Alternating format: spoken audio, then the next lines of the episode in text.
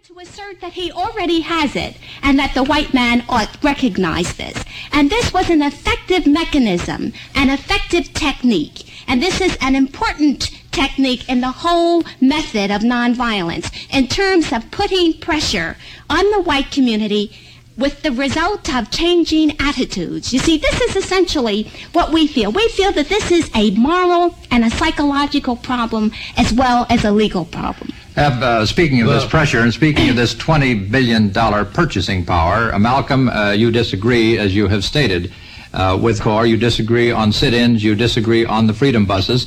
And yet you would picket stores and uh, establish boycotts uh, against white business people. We've never picketed stores. And we've never established boycotts. Well, now, I, now again, I am quoting from this book, which you have the right to contradict. He's absolutely wrong. Uh, well, Muslims have never picketed any stores, nor have we ever practiced any kind of boycott. Do you believe uh, in an eye for an eye and tooth for a tooth? Definitely, the the Bible itself believes in an eye for the white man believes The in an eye. Bible does not Ju- say an eye for an eye, and a Moses, tooth for a in his- tooth. Uh, his- now it does We all don't- that, we Malcolm. We don't want to get off I'll into give it it. No, well, let's not let's not Yeah, talk don't about let's the get Bible. off into that. What I want- I, I'll challenge talk you. Hold that just Bible. one second. I, I know you have it there. Eustace, will you come in and Yes, settle and what I. I want to say to Malcolm is that his analogy between uh, the 20 million person power of Negroes in the United States and the, bringing into the question of Norwegian, Sweden, the, and Swedes and so on, all of that is altogether different.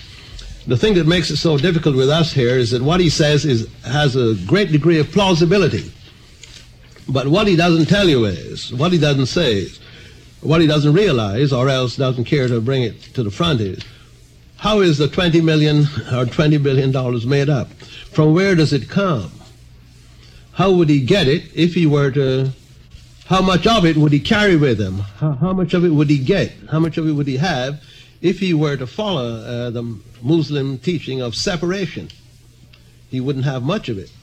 You see, the Norwegians control Norway, the Danes control Denmark, the Swedes, and their purchasing power, whatever it is, they use it for themselves. We don't control the United States of America, nor its economic uh, uh, foundation. Eustace, this goes along with uh, uh, one of the things you said at lunch. And may I say at this point, it was a delightful lunch. I wish we'd had a microphone there, believe me. But one of the things you said at lunch, uh, that the Negro could not have survived if it had not been for this uh, Christian spirit over the years. Uh, it could have been uh, another Eichmann case, and uh, so that you would not have had the opportunities that you have now if it had not been for this Christian uh, spirit. I know, uh, Malcolm, that you're anxious to get in here now. no, Malcolm, uh, he is looking for. No, uh, I'm not. I'm, I'm, I'm, Uh, are you trying no, to find not. the eye No. for an eye? Well, it's in there. I'll get I know it's in there. I, mean, I, I think she will admit it's in there. exactly what but I is. Let's also not think get you- on that. There's a point that uh, Right, you, Malcolm. you brought out You that didn't think. ask, but, but just a minute, Malcolm. You didn't answer Mr. Gay's question, and I think that this is a How very can I good answer it question. when you're cutting me off? I'm sorry. Go ahead, Malcolm, it's Uh, yours. the when you mention this black bourgeoisie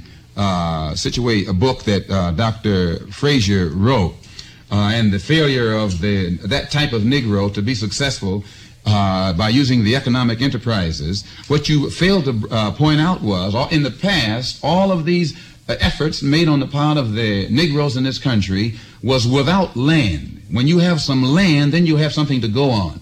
Land is the basis of all uh, economic independence or economic stability or economic security. Land is the most important thing, and this is the number one thing that the black people in America have never had since we were kidnapped from Africa and brought here to make to be made slaves uh, by the white man. And, and when you come and when you tell me that uh, uh, that there are 20 uh, billion dollars. Yes, it is in the hands of many Negroes, but the upper class or middle class Negro, there's no such thing as upper class Negro, who has the control of this wealth, instead of using it like the white man has done to establish businesses and factories and industries for his kind, the black people who have this wealth spend that wealth imitating the white man rather than establishing businesses and factories, factories and other type industry. You have immigrants in this country, right here in Philadelphia, who haven't been here 50 years and have come and who came here poor. Yet they have gone downtown here in Philadelphia and set up stores with their names on them. And when their children come out of school, their children have jobs in which to work. They have set up factories with their name on them. They, and when, and uh, their children have jobs when they come out. Now, Negro, you and I, our forefathers, have been here 400 years. We have been up from so-called slavery since the emancipation, 100 years. And, and, uh, and, and as the uh, New York Times brought out. We control $20 billion a year, and yet you can't point in any direction and look at factories that are being set up by these wealthy Negroes. All they're doing is taking that money and, and forcing the white man to sell him a house uh, in, in, in the white neighborhood to try and imitate the uh, social life of the white man. They're trying to uh, escape from being a Negro. They're trying to escape from being black.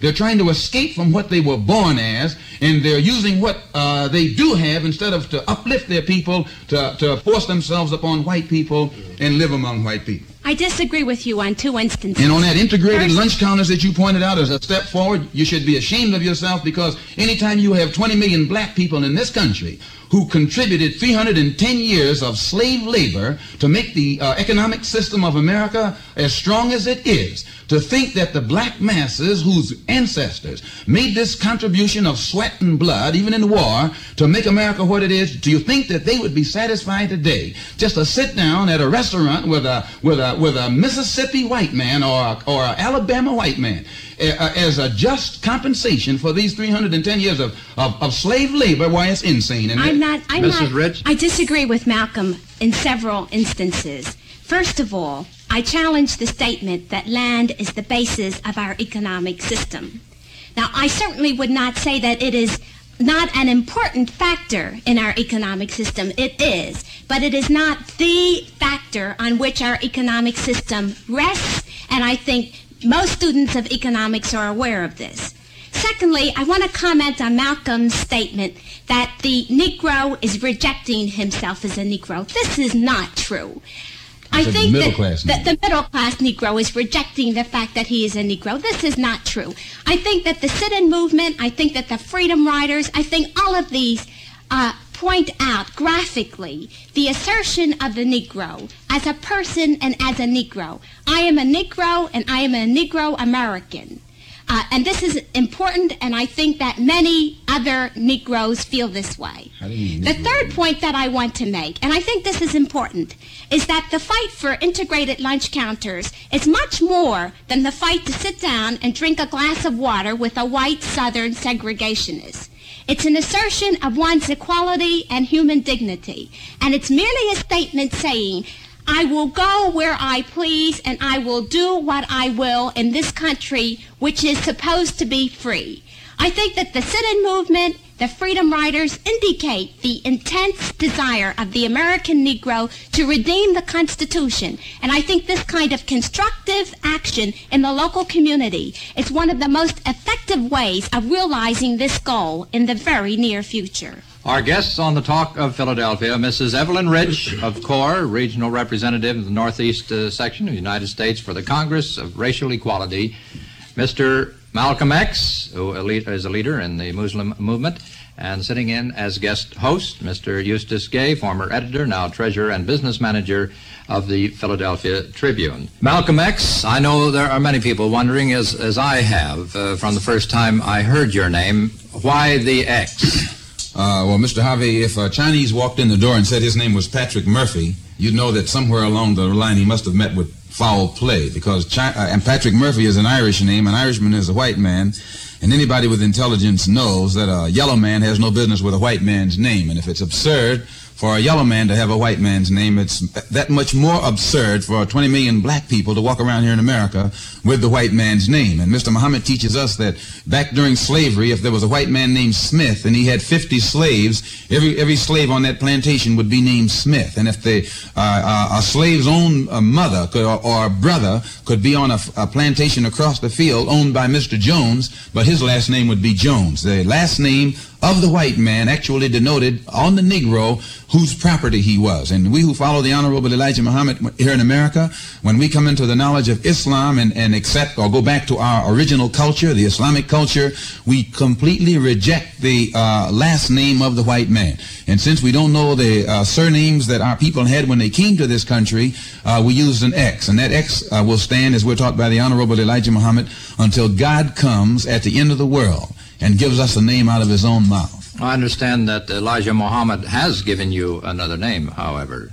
Shabazz? Shabazz. Uh, yes, he can give us. He can give all of his laborers names, but the reason that I don't use the name Shabazz publicly uh, is so that people, just like you just did, will ask me why do I use the name X, and then I can explain it because most Negroes actually today who come out of college graduate from college with a diploma and still don't realize that they're walking around here with their slave master's name.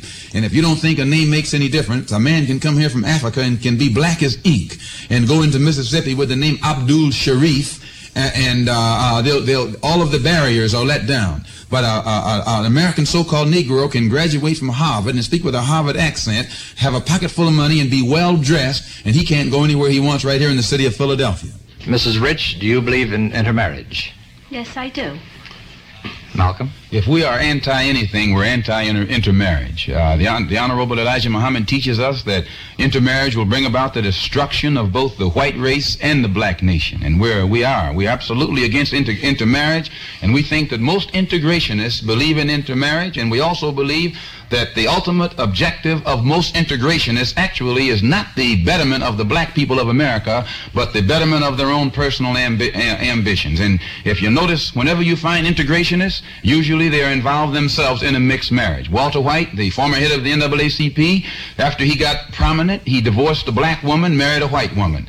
I think James Farmer, the national director of CORE, According to the New York uh, Times uh, newspaper, he divorced a black woman in 1946, and he right now is married to a white woman. And we who follow the Honorable Elijah Muhammad don't think that a black man who was married to a white woman can even speak out and lead black people today. You know yourself, sir, if a white man marries a black woman, usually his own people reject him. His mother, his father, his brothers, and his own sisters reject him. And if his own family rejects him, you know that his race itself will never accept him as their spokesman. Well, likewise with black people.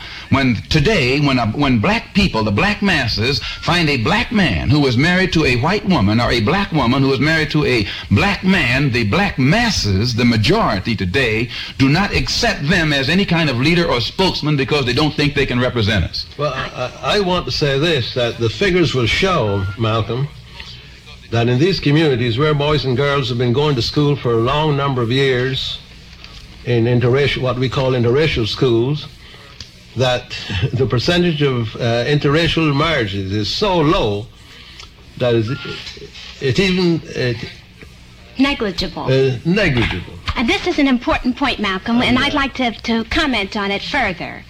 Uh, when I say I believe in intermarriage, I mean that I believe that any two people who decide that they want to get married ought to be able to do so. Now, when you speak out so authoritatively against intermarriage, I must say, very frankly, that you are speaking out against me. I am a black woman and I am married to a white man. I must say that your conclusions do not follow. I certainly have not, quote, improved myself, unquote, as a result of my marriage to a white man. And I would further like to say that none of my black has rubbed out uh, rubbed off on him, at least not to my knowledge. And further, and I think this is important, I do not consider myself a leader of anybody except myself, me. I am a representative representative for myself, and I am a Negro. I am very much a Negro, and I certainly don't reject What my do mean identity. I am a Negro American. Well, I I happen I- to be a black American. I but I want to say this. Yeah. I'm very much an American. Yeah. I believe in the things which on which our country is founded. And I think this is important because in many senses, I think it has been stated quite cogently that if America is to be redeemed and if democracy is to survive and flourish, in many senses, the Negro will play an important role in this. I think this is true. I think that certainly instances during the past year illustrate this. And I think that CORE's basic philosophy rests on this assertion, namely that essentially a human being has certain things which he shares with other human beings. And this essential unity transcends color, national origin, uh, religious feelings. These things are important, and I think that they are meaningful in terms of our whole social fabric. Now- now, one other comment, Ed, before I uh, defer to uh, Mr. Gay or Malcolm. And I think this is important. Many people have suggested that the freedom rides, for instance, have hurt American prestige abroad seriously. I do not hold with this view. On the contrary, I feel that the instances in Alabama, as tragic as they were initially, have pointed out two things. First of all, the assertion of the Negro, of his dignity and his equality. And secondly, the willingness of the federal government to come to his support not only legally but morally on an important legal and moral question. And these things are important within the entire fabric or framework of the discussion we're having here this afternoon. This was Mrs. Rich. Malcolm, if you will answer briefly, I have two more questions to ask, and then we'll go to the phone calls. Uh, yes, sir. Uh, I think you'll find, sir, that it's almost impossible today for a uh, black man to marry a white woman and take her into a white neighborhood. The white man won't allow it. I don't care how liberal he is. And uh, there's a growing tendency among black people uh, whereas a black man used to take a white woman into on his arm into a black neighborhood and she'd be accepted there and treated almost like a, a goddess. There's a growing tendency today to reject both of them. And uh, if you notice where New York is concerned, where most of these mixed marriages are involved, they they end up in a situation where they can't live in a, uh, an all-white community and they can't live in an all-black community. So usually they end up down in the village. There are exceptions, but usually they end up down in the village of New York where immorality is not one of the uh, yardsticks that you measure another, or rather, morality or high morals is not a yardstick that you measure one another by. Uh, we think that it actually absolutely destroys both the white man as a race and the black people as a nation when this intermarriage takes place. And as I say frankly, we're a thousand percent against intermarriage in any form. It's time for the phone calls. Our guest, Malcolm X, one of the leaders of the Muslim movement, Mrs. Evelyn Rich of CORE, and Mr. Eustace Gay of the Philadelphia Tribune. Our number is Mohawk 7, M-O-70500. The opinions heard on the Talk of Philadelphia are not necessarily those of WCAU or CBS Radio. Could we have your question or comment, please? Um, I don't feel that Mal- Mr. Malcolm's religious philosophy would solve the problems of the human race uh, I go along with Mrs. Rich from the CORE. Now, I am a white person and a half-white, but uh, what I resent is when the uh, Negroes say the white man, and the white race, are against them for their, uh, for their human rights. Now, I'm just a half-wife, half-wife, and I'm certainly for their rights. This land of opportunity could afford life, liberty, and the pursuit of happiness for all its inhabitants, regardless of race, creed, or national origin. And I've often wondered if it was a matter of life or death, would we care whose life-giving blood was injected in our veins? Or would we question whose eyes were used to restore our sight? Thank you, and I'll hang up. Well, thank you for calling. Yes, sir. Well, uh, the, the, lady who just spoke, she's, when she says that America is the land of opportunity, the land of opportunity for whom? You have 20 million black people here who are still relegated to the role of second-class citizens, who are still knocking on the doors of the White House a hundred years since the so-called Emancipation Proclamation, trying to get somebody to pass civil rights and recognize them not as a human being, but as a citizen. And the Muslims are not looking for any white people to accept us or recognize us as citizens. We feel that's putting the uh, uh, cart before the horse. The Honorable Elijah Muhammad says that until the white man realizes that the black man is a human being, you will never get any civil rights legislation or anything else that uh, will make the, that is uh, designed to make black people recognize here as equals or anything else. So we don't try for citizenship. What we're striving for is human rights. And to, to get these human rights, the Honorable Elijah Muhammad insists upon complete moral reformation among our people. And when that is brought about, automatically our status is elevated. First of all, the fight for civil rights is a fight which is waged not only in the legislative halls of Congress or by executive order of the President. This fight also includes the active personal sacrifices of the American, the white American as well as the Negro American.